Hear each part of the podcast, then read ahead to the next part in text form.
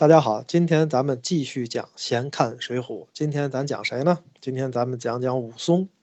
武松这个打手啊，是金牌打手，已经成了品牌了。我们说呢，前面你像林冲、宋江，咱们都讲过，这个他们跟武松其实都不一样。最主要的呢，你像咱们前面讲的林冲呢，那个他是首都的这个帝都的市民嘛，而且又是个职业军官，对吧？家庭条件也不错。你再说那个宋江呢？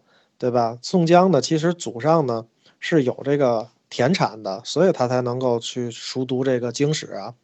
那吴用呢，起码也出在出生在一个农村的殷实家庭，而否则他读不了书啊。在那个古代的时候，想读书是一件多难的事儿啊。即便呢是那个李逵，就算他跟这个武松啊出身是一样的，那李逵起码还有个妈呢。武松是什么呢？武松是个孤儿啊，没爹没娘啊，后来才找到了他失散多年的大哥呀。所以呢，你说武松他的出身不如前面咱们说的那些，甭管是林冲啊，还是宋江的那些人，但是事实上来讲，从这个顶天立地啊，这个大英雄的角度去讲，武松是当之无愧的。那么他能够出身这么贫寒，而且来讲呢，综合素质能如此之高，这个实在是个奇迹。大家想啊，武松第一次出场的时候在哪儿呢？是在柴进的庄上。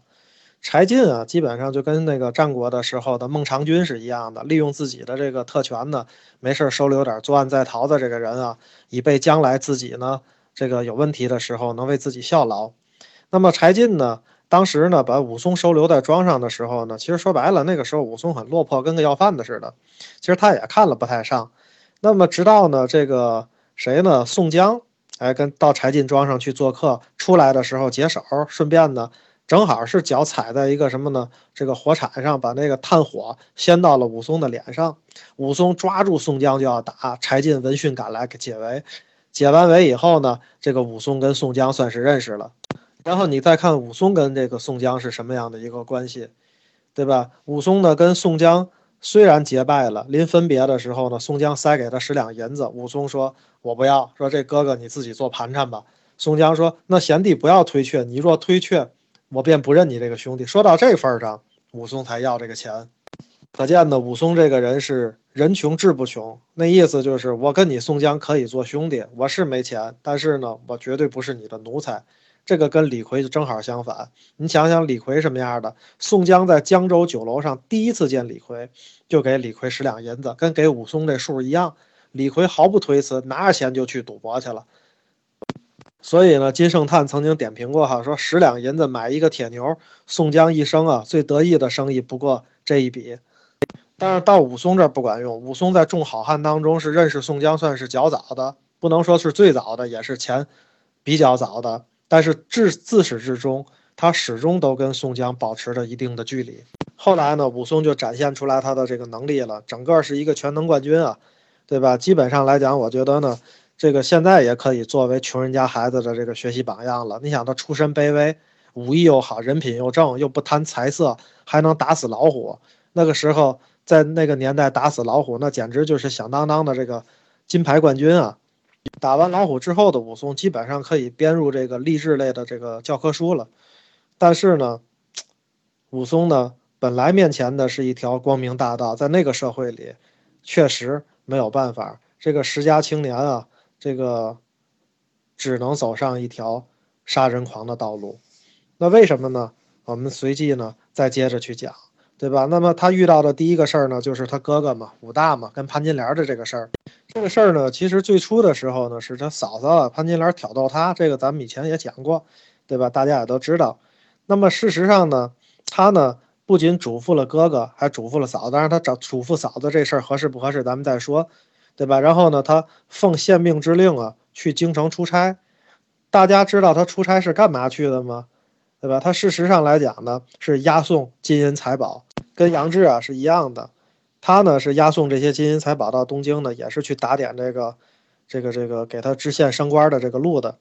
那大宋的英雄呢，基本上在贪官的手下，也只能起到这个押送金银财宝的这个用途了。但是呢，他万万没有想到，就在他嘱咐的这么周全的。情况下，他走之后，依然他哥哥被害死了。那么然后呢，他回来以后呢，即便如此，他也没有失去理智，对吧？他找到呢他的这个这个验尸的那个何九，然后呢又找到了目睹这个奸情的运哥，最后呢在软硬兼施的把这个王婆的供给逼出来，取得了证据之后，然后才去找的西门庆讨个公道，还不是先找西门庆，他先是找县令，因为呢西门庆在县令那儿使了钱了。他也刚给这个县令呢去押送过金银财宝，即便如此，县令也是认钱不认人，没有办法，通过正常的司法程序确实讨不回这公道，他就怎么办呢？只有自我执法，先杀潘金莲，后杀西门庆。在古代，这种血亲的复仇，其实说实话呀，不仅不算罪，而且其实能获得理解。那么在这个春秋的时候，说如果有人跟你有杀父之仇，说你把这个人弄死，官府其实是不会判你的。这个在春秋的时候就是这样，直到唐朝的时候还有这样的故事呢。说曾经一个人，他杀了一个县官，结果呢查明这个县官呢原来是他的杀父仇人。后来问这个人怎么判，那么关于这个有罪无罪的辩论呢，辩论了很久。到唐朝的时候一直还是这样的。到宋朝的时候呢，即便是判了武松有罪，当然第一个是因为西门庆死了，对吧？那么那个民意呢，也比较倾向于武松。那个县官呢，也乐得买个人情，所以呢，就判了武松一个刺配。武松杀了西门庆之后，其实非常的清醒。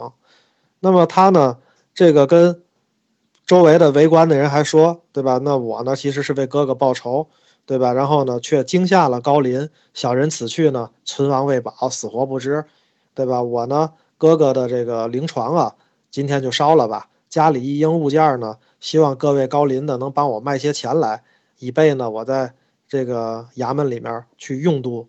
但是事实上呢，武松的第一刀砍出去，他就再也收不住了。虽然他一直不想当一个职业杀手，那么无论怎样，最终也没有摆脱这个命运。那么武松刺配孟州之后呢，那么他的命运呢是什么样的？本来他送到那儿以后啊，应该是先给这个。管教送银子，他又没送。正常没送银子的话呢，应该是先打一百杀威棒。结果呢，武松既没有挨这个杀威棒，而且还这个连续了好几天啊，让人好酒好肉招待着。哎，这个是为什么呢？对吧？那其实呢，武松这个打虎的品牌在江湖上确实是有了响当当的名号了，就像宋江那个仗义疏财叫及时雨是一样的。那么其实呢，武松在这个。江湖上也有了他的一个金字招牌，就是打虎英雄。好酒好肉款待他人是谁呢？是施恩。哎，那么施恩呢，原来是干嘛的呢？原来是在开快活林那儿开家店，哎，然后呢有赌场啊，然后呢有这个各种做买卖的啊，包括妓院等等的。我们发现呢，打那个年代呀，公务员就爱参股这个娱乐场所，呃，这个看来是有先例的。那然后呢？但是他呢，让人欺负了，让谁欺负了呢？让一个叫张团练的带了一个叫蒋门神的这么一个打手，把这个诗人给赶出去了。那么这个生意呢，就做不下去了。那武松对他有什么用呢？武松是金牌打手啊，武松醉打蒋门神啊，大家别忘了。那说实话呢，那么这个可以把他存量的这个资本盘活呀。就是把施恩以前丢掉的这个快活林的厂子能给他打回来呀。那么结果武松去了就找蒋门神的茬呗，对吧？先是让老板娘陪酒。你看自古至今啊，这个流氓地痞让这个酒店娱乐场所交保护费，基本上采用的找茬方式都是一样的。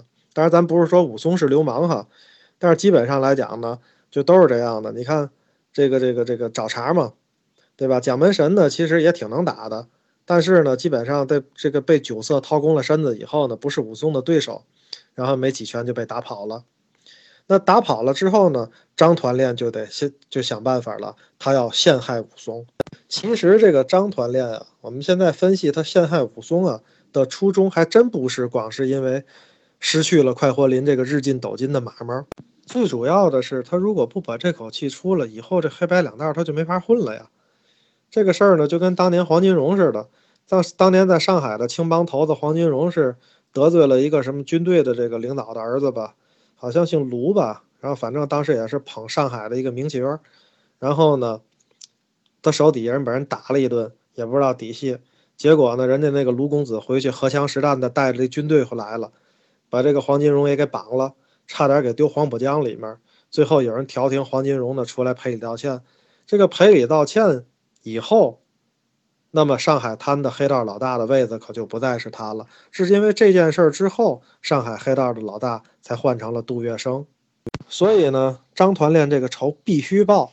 那么怎么报呢？那就陷害他，然后呢，找了一个张督监，两个人呢一块儿研究怎么陷害武松。先呢是给武松呢，这个骗取他的信任，骗取完信任以后呢，骗家里去跟他喝酒，待武松喝多的时候呢，再栽赃他说武松呢偷了他们家金子、金银财宝，最后呢才闹出那么一出叫做武松大闹飞云浦，杀了几个工人，蒋门神俩徒弟。然后呢，潜回到张督监家以后呢，又杀了男女老少十五人，基本上那个时候他已经就完全是个杀手了。反正杀一个也是杀，杀一百个也是杀。杀完了以后呢，还把自己名震天下的品牌写在白墙上，写下“杀人者，打虎英雄武松也”。说到这儿呢，觉得其实一个人哈，行走江湖的这个处女秀是非常重要的。这个确实关系到以后日后的江湖地位和这个金字招牌。鲁达的这个处女秀是什么呢？是倒拔垂杨柳。孙悟空的处女秀呢，那就是大闹龙宫。关羽呢，就是温酒斩华雄。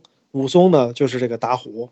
这个超强的杀人能力，对朝廷而言这是个罪犯，可是，在江湖上，那他这个闪光点绝对能够受到同道的敬仰。所以他后来呢，在十字坡酒店啊，看见张青跟孙二娘的时候，就充分证明了这一点。他一报名号，说我是景阳冈打虎的武都头。